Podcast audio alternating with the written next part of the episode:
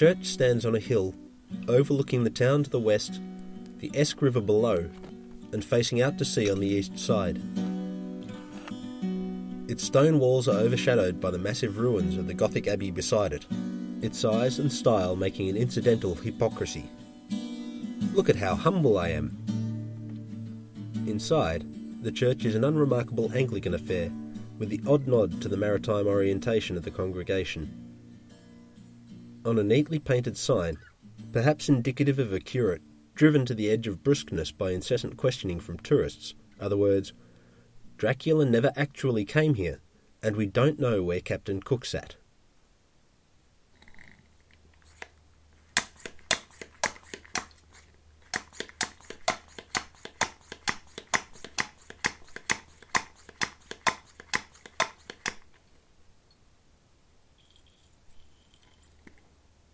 The town is Whitby, on the Yorkshire coast, and a significant milestone in the life of one of history's great navigators. James Cook was born inland at Marton, the son of a Scottish farm labourer and a Yorkshire mother. His father's employer, recognising young James's intelligence, paid for 5 years of schooling. James then took to work as a farm labourer under his father. At 16, he began an apprenticeship to a shopkeeper at Staithes, a coastal village filled with sailors and fishers, and fuelled by their industry.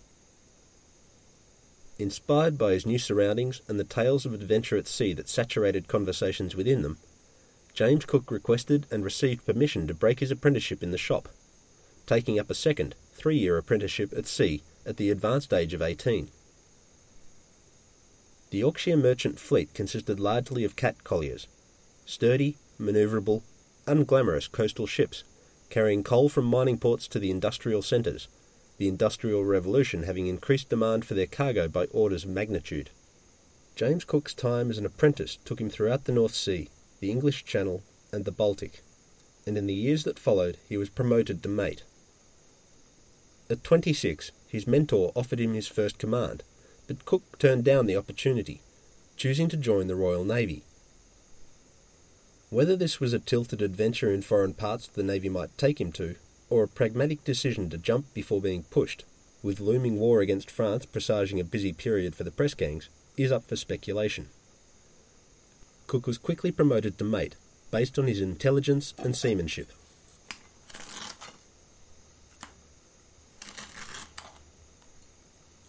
Naval disasters due to incompetent leaders drawn from the nobility saw the Royal Navy gradually become a meritocracy well ahead of the rest of the nation, whose population still accepts hereditary privilege more readily than any other country outside of militant theocracies.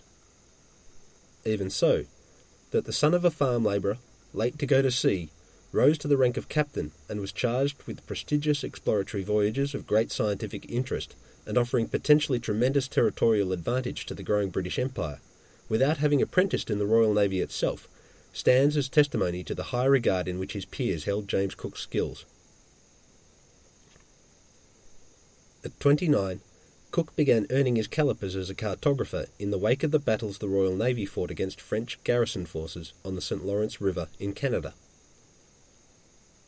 Observing a plane table in use on the captured shore, he asked for and received tuition in its use from the Army surveyor, quickly mastering the simple but effective tool in a first step towards his eventual creation of some of the most historically important charts in British history.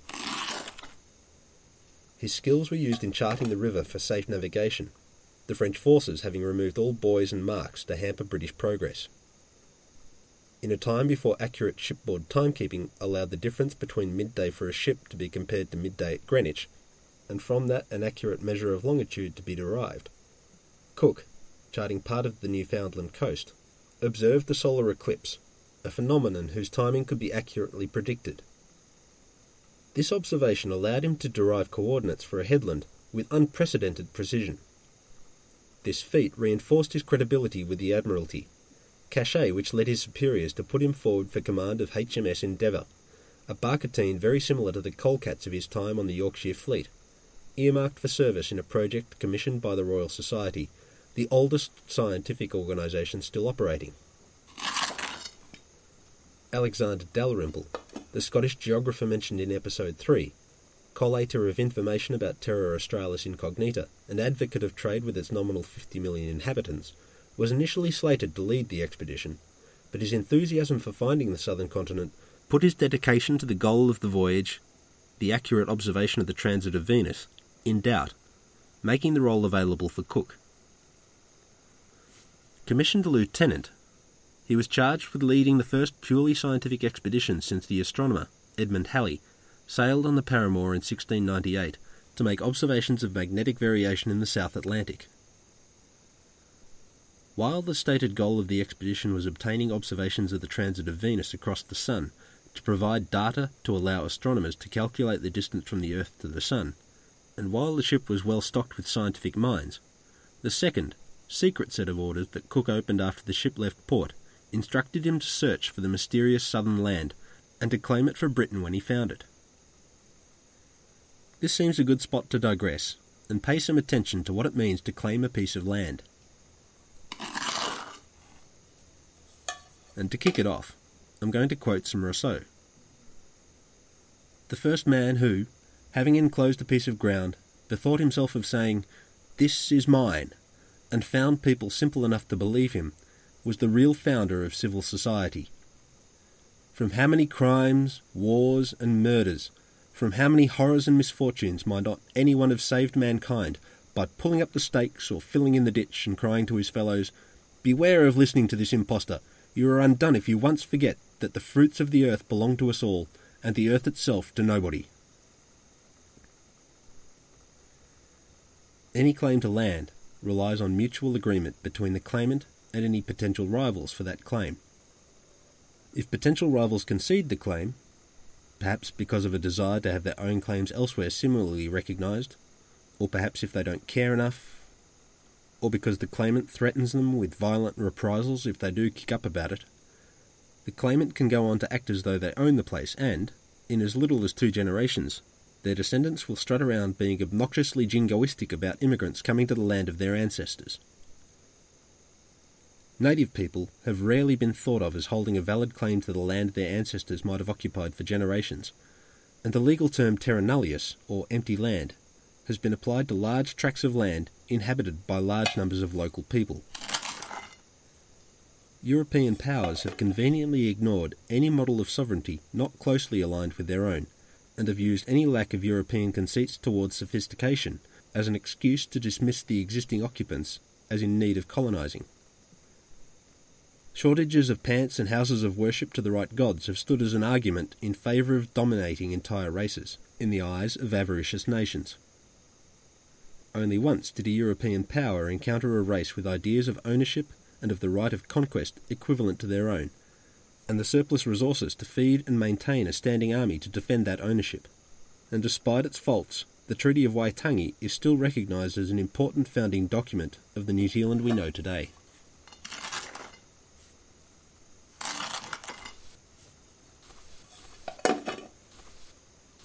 As with money, territorial claims only have meaning if the involved parties agree it has meaning.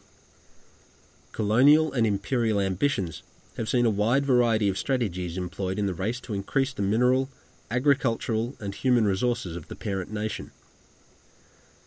Planting flags, firing guns, making cairns, depositing plaques, reading proclamations, the issuing of letters patent and the publication of stamps, and the franking of mail carrying those stamps from post offices in the claimed territory, to name a few.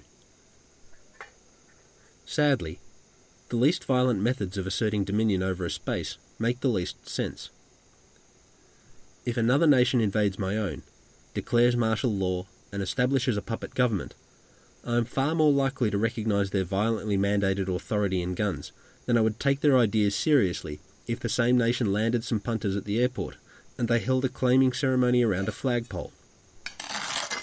Such activities must have been even more bewildering and less compelling for people who had no context for them, no understanding of what a flag was, no knowledge of the sovereign in whose name the allegedly magic words were spoken, no common ground between their own concepts of ownership and that of the interlopers. What's that? You say you own the place, and we are now loyal subjects of Her Royal Maj ST? Gone. You're off your head. Oh, Oh, I see. That metal tube goes bang, and whatever's in front of it flies apart. Gotcha. You're in charge now.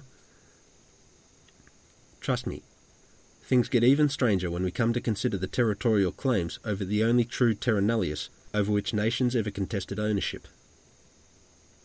But back to the Endeavour. Cook sailed from Plymouth on the 26th of August, 1768, arriving in Tahiti in April 1769, where the transit of Venus was observed, with inconclusive results, on the 3rd of June. After the transit, Cook sailed south in search of Terra Australis Incognita.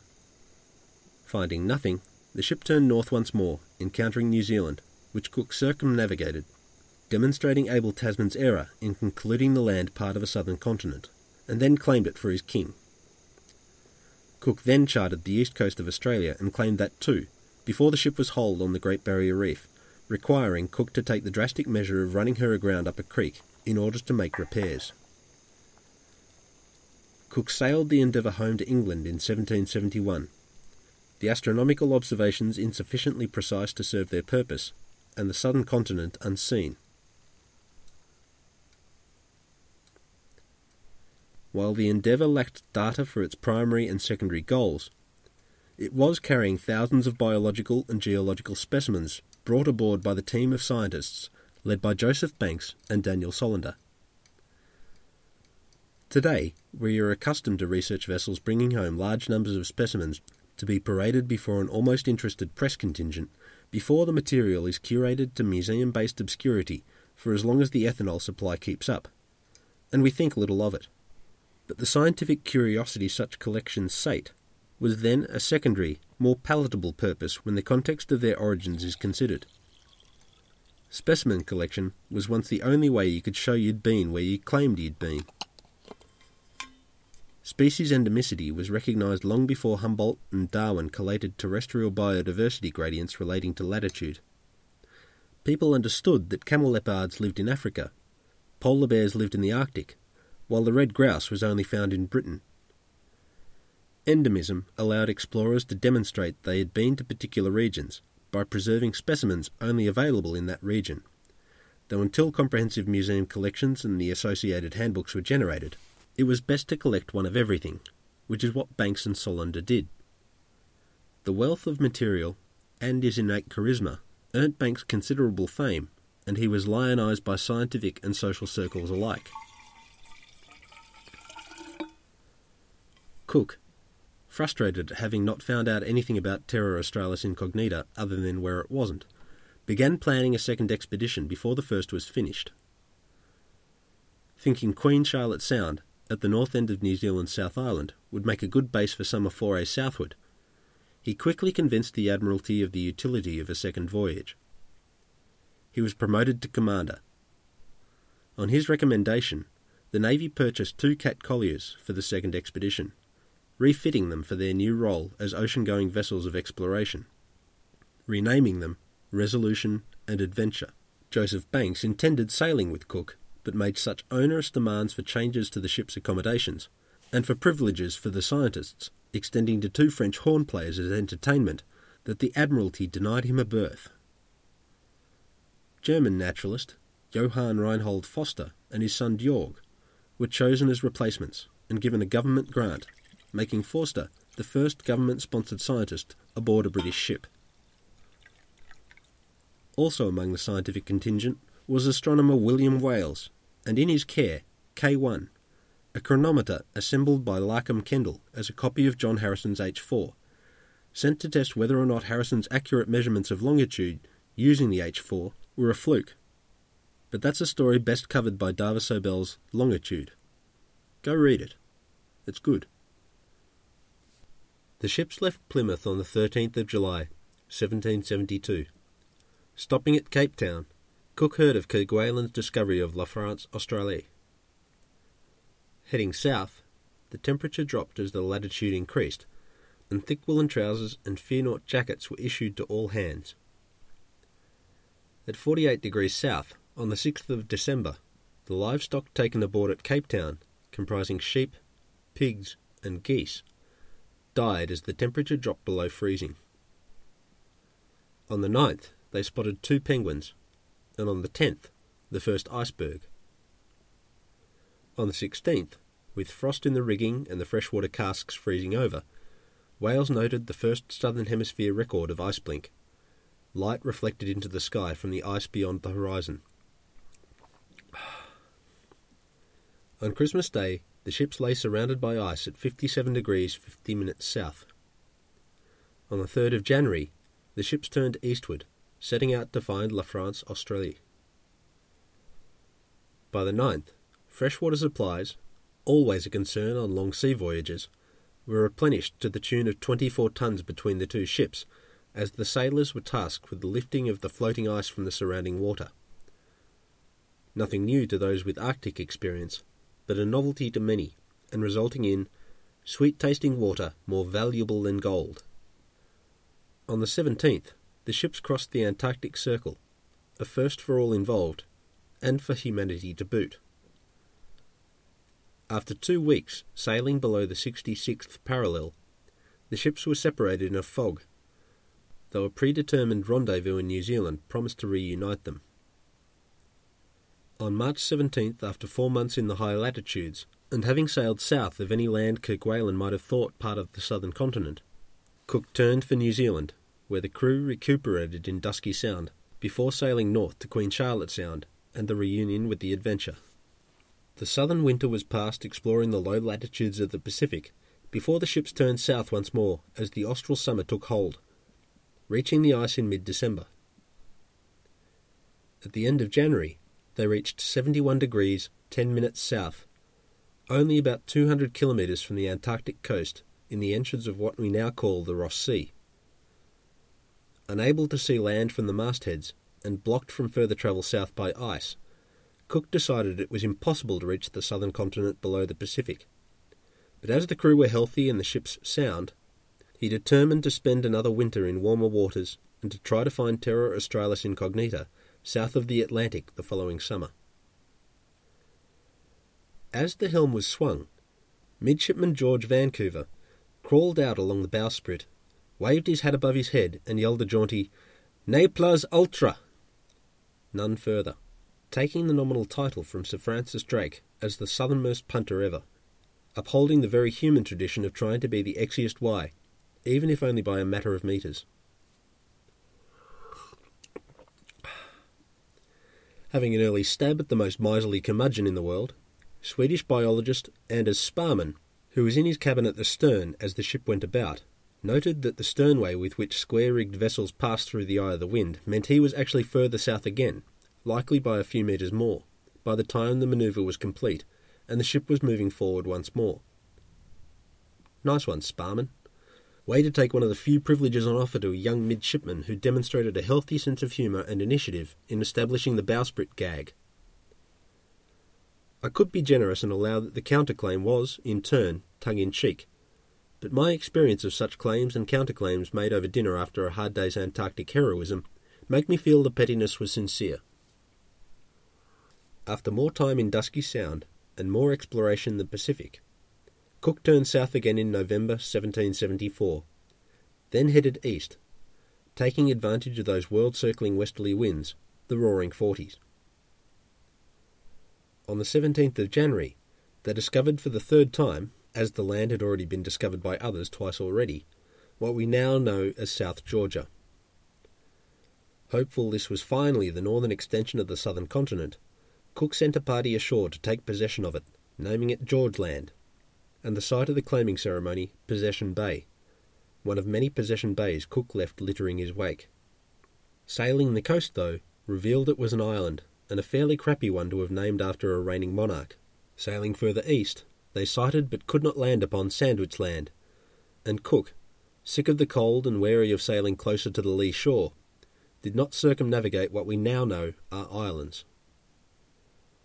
Heading north with this last question mark left hanging, Cook speculated that any landmass extant in the high southern latitudes must be thoroughly pants and sufficiently hard to reach that none would bother. His sentiment was neatly summed up in a letter to fellow Whitby mariner, Captain John Walker. I did expect, and was in hopes, that I had put an end to all voyages of this kind in the Pacific Ocean, as we are now sure that no southern continent exists there unless so near the pole that the coast cannot be navigated for ice, and therefore not worth the discovery. Unfortunately for Cook, had his record of 71 degrees south been set at almost any longitude other than that which it was, he would have made landfall, but the mouth of the Ross Sea is one of the few places where the Antarctic coast dips so far below the circle.